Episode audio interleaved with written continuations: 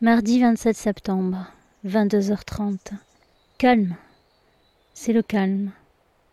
Je suis partie faire ma toilette rapide à 22h15, il y avait encore un peu de bruit et de rire dans les chambres des troisièmes et un peu des sixièmes, mais je les ai punis, elles auront le règlement recopié demain. Et quand je suis ressortie des sanitaires, calme.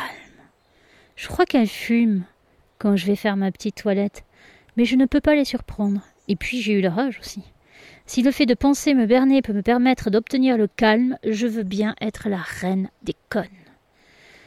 La directrice me remplace mercredi prochain. Cool. Je vais pouvoir me préparer tranquillement pour mon concours.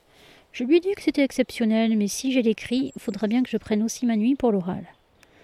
Pour qu'elle me donne aussi rapidement ma nuit, j'ai demandé à 19h45, à 20h, elle disait oui. Je dois être soit bonne dans le boulot, soit elle sait que mes heures sont trop nombreuses. Mais je réclamerai après le concours, j'ai pas besoin de penser à trop de choses à la fois en ce moment. Si tout va bien, demain, je reçois les annales que j'ai commandées pour bosser le concours. Si tout va mal, je les recevrai après le concours. 22h45, toujours calme. Je profite de ma chance, je vais me coucher tôt. Youhou ah, J'ai oublié de dire, ce soir, on a commencé à plastifier les affiches des portes. C'est cool une plastifieuse. Clotilde, troisième, Christine, troisième et Dalida, troisième, n'avaient pas fini les lignes. Christine les a finies dans la soirée, et deux autres sont en train de les faire et me les rendront demain matin. Paul, le surveillant, fait toujours la gueule. Il est monté à nouveau à 19h45 sans rien nous dire. Jacques se plaint à moi.